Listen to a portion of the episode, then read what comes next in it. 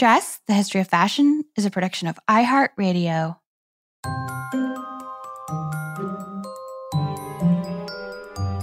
With over 7 billion people in the world, we all have one thing in common.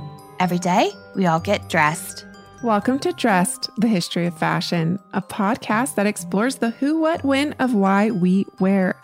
We are fashion historians and your hosts, Cassidy Zachary and April Callahan.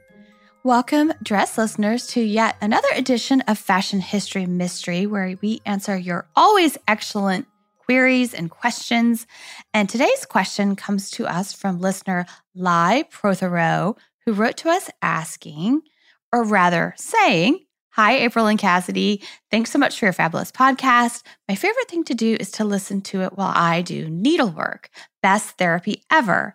I have a question. Was there any one fabric that changed the way we make and view clothes? Hmm. And I thought that this was very interesting, Cass, because I realized that, while we have, of course, chatted about when we do see the beginning of stretch and denim in one of our very first minisodes, we haven't really talked too much about some of the science that goes into creating textiles. Yeah, and something which is so, so fascinating and interesting. And as our listeners know, you and I are both lucky to have studied this a bit in uh, our uh, our graduate program at FIT, and we took these classes and these lab courses during that time. And as I think we've mentioned, one of the strengths of our program was how well rounded that course load was. So, for instance, because we both did the curatorial route, but we had to take this wide range of classes that included collections management and conservation, and the latter was particularly rigorous, but so fun. I had so much fun using those loupes that we we were given that you would like. It's like a a little mm-hmm. tiny magnifying glass that you would put on the fabric, and you could literally do a thread count of each individual thread um, in the fabric, which was so fun. So, we learned so much in those classes. Um, we learned how to distinguish between synthetic and natural dye stuffs, to identifying different types of fibers under the microscope for conservation purposes. So, this was definitely one of the harder courses in our program, but also one of the most interesting and rewarding. I 100% agree. And I just have to say, I still think about this from time to time. My mind was definitely blown when we started talking about how many of the synthetic and man made fibers, how they were and continue to be made today. So, in light of Lai's question, I immediately thought of the scientific quest to create artificial silk, or rather, what we now more commonly call rayon. So, Lai, I hope what we're about to say, you know, satisfies your query because more than likely a large portion of your wardrobe is fashioned from wood. I'm sure that is not what listeners were expecting you to say, but it is so, so fascinating. And we've often referenced the development of new technologies on the show in relationship to the Industrial Revolution of the 19th century and how these developments really aided in the expansion of the fashion and textile trades. And the story of rayon is no exception, except for the fact that it begins with a bit of a sad tale. You know, as we know, silk was a staple of the luxury fashion industry for centuries, and starting the 1840s, French silk farmers began to notice a disease that was plaguing both their adult and embryo silkworms. And this was thanks to a spore forming parasite known as pébrine or pepper disease, which prevented larvae from developing properly. It basically left them unable to tackle the task of spinning cocoons. So this epidemic it spread outside of the French silk farms to other silk epicenters around the world, including Italy and Spain. And by the mid 1860s, both the French and Italian silk industries were on the verge of collapse. It's terrible. Yeah, it, it was really, really bad. And farmers, scientists, and industrialists were both desperate and perplexed by what was happening. And in 1865, members of the French government approached scientist Louis Pasteur to request his assistance in determining the exact cause of this epidemic, which now basically threatened to destabilize the entire economy of the French silk producing regions. And Pasteur got on it right away, and his discovery revealed that the disease was spread both from infected mulberry leaves, which the silkworms depended upon, as well as parents laying infected eggs, which basically led to significant changes eventually once people realized what was happening um, in how this practice of sericulture or, or silkworm farming was done around the world. And so Pasteur's, you know, discoveries basically tempered the spread of the disease, but pepper disease was not eradicated. And in 1884, the French Academy of Science once again issued an appeal to scientists to save the silk industry. And among some of the scientists that set out to tackle this task was, I was very surprised to learn this, Cass, the illustrious American scientist Thomas Edison, as well as a lesser known in the US French scientist whose name was Count Hilaire de Chardonnet, and he lived in Besançon, France. So, from what we could ascertain from primary sources of the late 19th century, the figure of Count Chardonnet could well have been ripped from the pages of a Gothic novel. Yeah. He's portrayed in the press as this elusive and quite romantic character. The New York Times actually describes him as an independently wealthy nobleman who may have been directly involved in more than one clandestine plot to restore both French and Spanish noblemen to their country's respective thrones. So, a little bit more digging maybe could reveal more about those plots. But his vast fortune allowed for him to pursue science as his sole vocation. And rather than cure pepper disease, he actually set out to create an alternative to natural silk itself. Can't you just picture this in the pages of a novel, April? Oh, yeah. The more I was reading about him, I was like, yeah, he was a character and a half, maybe a character and three quarters. But um, you know, apparently other people at this time were quite taken by this story as well. So, in 1889, headlines in the American press screamed, quote, a wonderful discovery, the poor silkworm to be put out of business, and also, quote, Count Chardonnet's silk, immense value claimed for this new invention. And the discovery is actually accepted as something far above the ordinary accomplishments of the chemical world. And I'm, I'm still quoting um, in the land of the discoverer, aka France, as is testified by the fact that the only grand medal of honor which was conferred at the Paris Exposition was given to Count Chardonnet for his discovery. So this was a really big deal, particularly to the French textile trade. And in September of 1896, Cosmopolitan magazine, and yes, that Cosmo magazine, although at this time it was not a fashion publication, it billed itself as a first class family magazine, but I digress. So Cosmo published an article which detailed Chardonnet's process for creating artificial silk and that he did it from wood.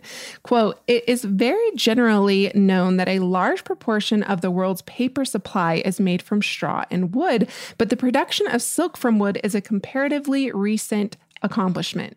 As in the manufacture of paper, the wood is first transformed into pulp. The fibrous texture of the wood is completely obliterated in the pulping process, and pulp, after thorough cleansing, has the appearance and consistency of a thick gum.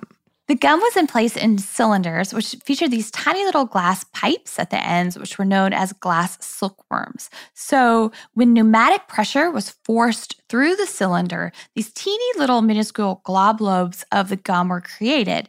And then each of these tiny little sticky bits were then drawn into very, very fine filaments, which were connected to a spinning machine and also, quote, revolving bobbins turning wood into silken yarns.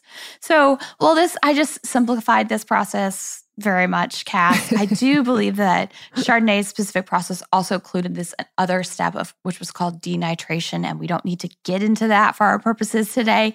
But at its most simple, this process was basically using liquid wood and it was being shot through these teeny tiny little shower heads. And then those little filaments were spun into threads, which then could be woven. So, needless to say, Chardonnet's process and products spawned massive interest in the textile industry.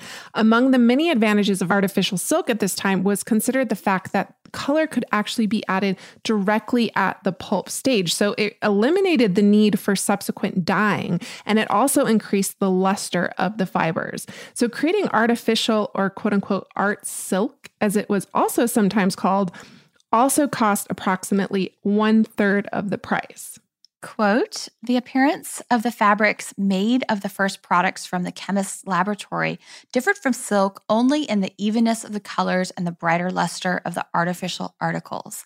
In every other aspect, it puzzled the wits of experienced silk handlers to discover any difference from the articles from pure silk. And this was published in the New York Times at the launch of Chardonnet's business enterprise in 1889. In the US, Chardonnet sold rights to pertinent patents for the whopping sum of $500,000, which basically translates to about $15 million today. And that's just the US rights. Many other countries clamor to buy the trade secrets and rights to produce artificial silk in their own regions as well. And the spur to action was also probably driven by the fact that both the Japanese and Chinese silk industries were now also afflicted by pepper disease, by this epidemic, which had plagued European silk farms for decades prior. So many textile manufacturers, you know, they hedged their bets by getting in early into the artificial silk trade during the tail end of the 19th century.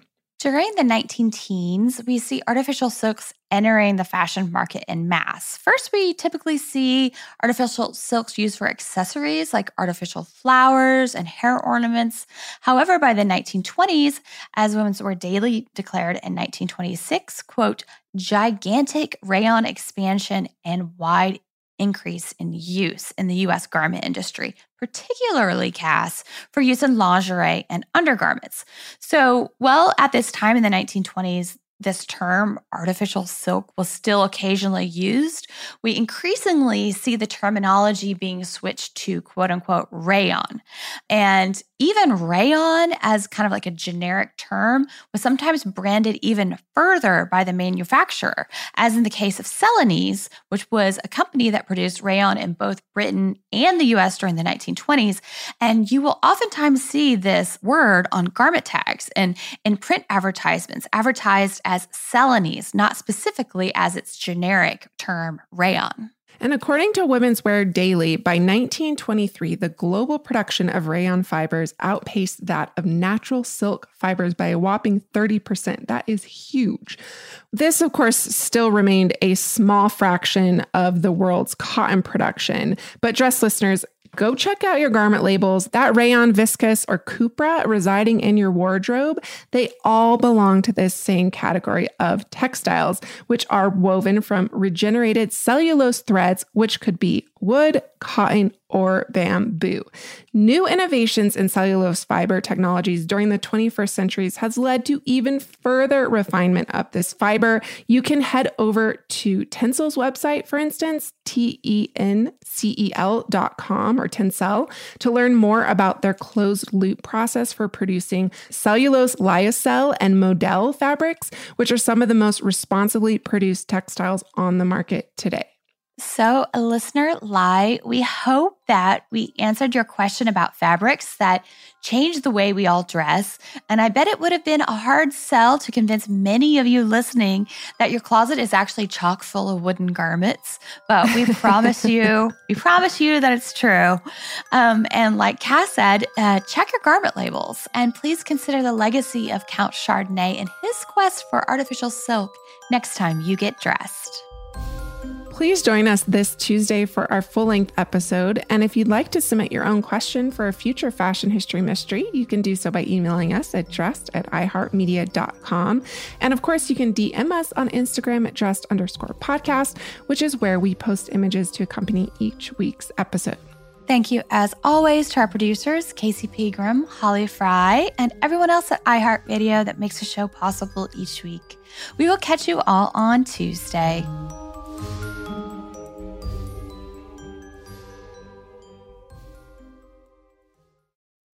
Dress, The History of Fashion is a production of iHeartRadio. For more podcasts from iHeartRadio, visit the iHeartRadio app, Apple Podcasts, or wherever else you listen to your favorite shows. What's so special about Hero Bread's soft, fluffy, and delicious breads, buns, and tortillas?